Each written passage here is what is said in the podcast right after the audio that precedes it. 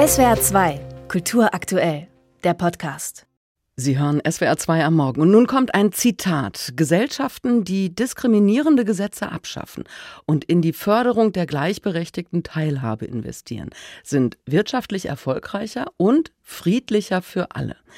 Das ist eine Einschätzung von Svenja Schulze, die Ministerin für wirtschaftliche Zusammenarbeit und Entwicklung, will eine feministische Entwicklungspolitik. Das hat sie bereits bei ihrem Amtsantritt angekündigt. Wie die aussehen kann, darüber diskutieren heute in Mainz die Teilnehmerinnen und Teilnehmer einer Veranstaltung der Initiative Engagement Global.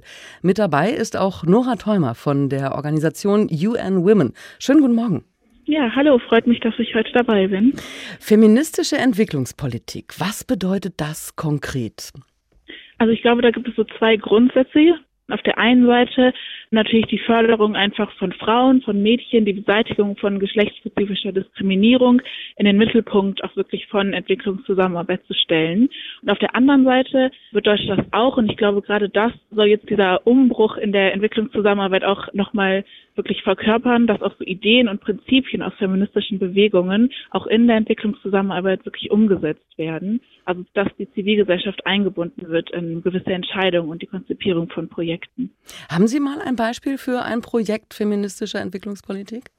Also ich glaube, da lohnt sich vor allem auch so ein Blick auf die Zivilgesellschaft, weil das ja auch der Ursprung vieler feministischen Bewegungen.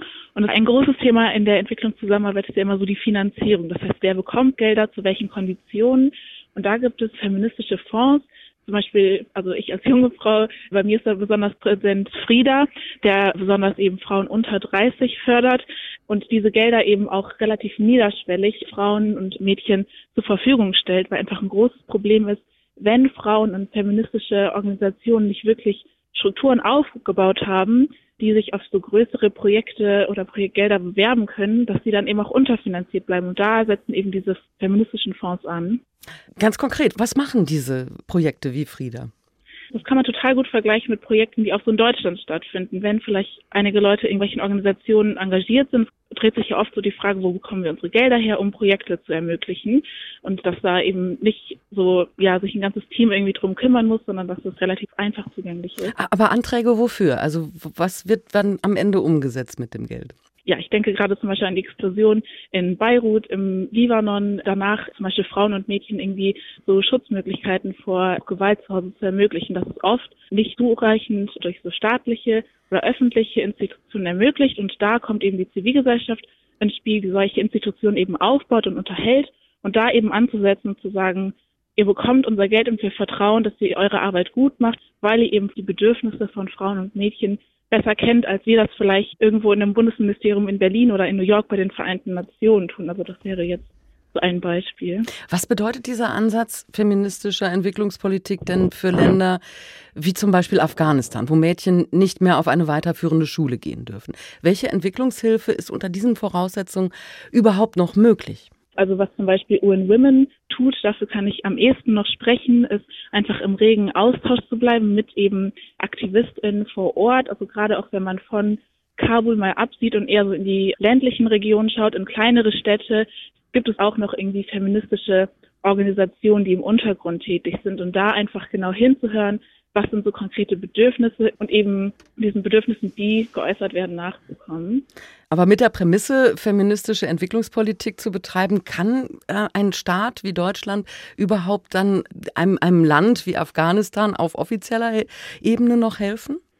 Also das kann auch in so ganz grundsätzlichen Sachen passieren, wie wie wird Essen zum Beispiel vergeben, weil wenn man sich vorstellt, dass patriarchale so Strukturen auch in Haushalten selber entscheiden, wer am Ende das Essen, was eben Familien zur Verfügung gestellt wird, bekommt, dann wissen wir so von diversen Beispielen um die Welt herum, dass wenn Essen knapp ist, dass Frauen und Mädchen zuletzt essen und damit eben ein viel größeres Risiko, Hunger zu leiden oder eben auch unterernährt zu sein haben. Und wenn man solche Sachen im Hintergrund behält, dann kann man quasi auch in Regionen wie Afghanistan Feminismus wirklich praktizieren.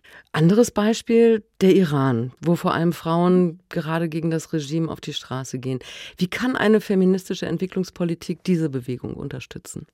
Ja, ich glaube, da ist vor allem so das Hauptaugenmerk so auf die Außenpolitik, also wie diplomatische Beziehungen auch ausgestaltet werden. Deswegen weiß ich gar nicht, ob ich das jetzt so sehr im Kontext der Entwicklungszusammenarbeit sehen würde, denn das findet, glaube ich, eher vorher und nachher tatsächlich statt und nicht unbedingt als Reaktion jetzt auf die Proteste. Hm.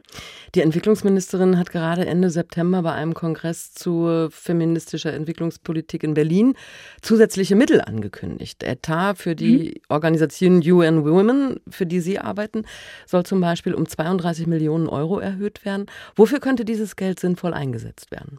Auf der einen Seite gibt es eigenständige Projekte von UN Women, die darauf abzielen, entweder Frauen ökonomisch zu empowern, aber glaube ich auch ein riesiger Teil so der feministischen Entwicklungszusammenarbeit ist auch so das Denken und so Rollenbilder zu überwinden und wirklich Frauen dahingehend zu empowern, auch so ihre Rechte wirklich wahrzunehmen und einzufordern. Auf der anderen Seite hat UN Women auch das Mandat quasi Daten zu sammeln. Also wir nennen das Gender Impact Assessment. Das am kürzesten zurückliegende Beispiel dafür ist der Ausbruch des Kriegs in der Ukraine, wo quasi so ein Gender Assessment durchgeführt wurde, um überhaupt Daten zu haben, an denen festgemacht werden kann, wie sind Frauen und Mädchen anders von dieser Krise betroffen als Männer oder genau andere Leute und eben diese Informationen an anderen Organisationen auch zur Verfügung zu stellen.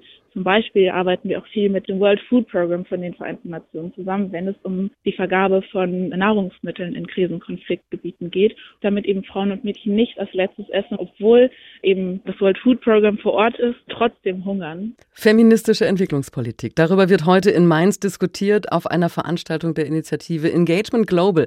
Und darüber habe ich gesprochen mit Nora Träumer von UN Women. Vielen Dank. Ja, sehr gerne. SWR 2 Kultur aktuell. Überall, wo es Podcasts gibt.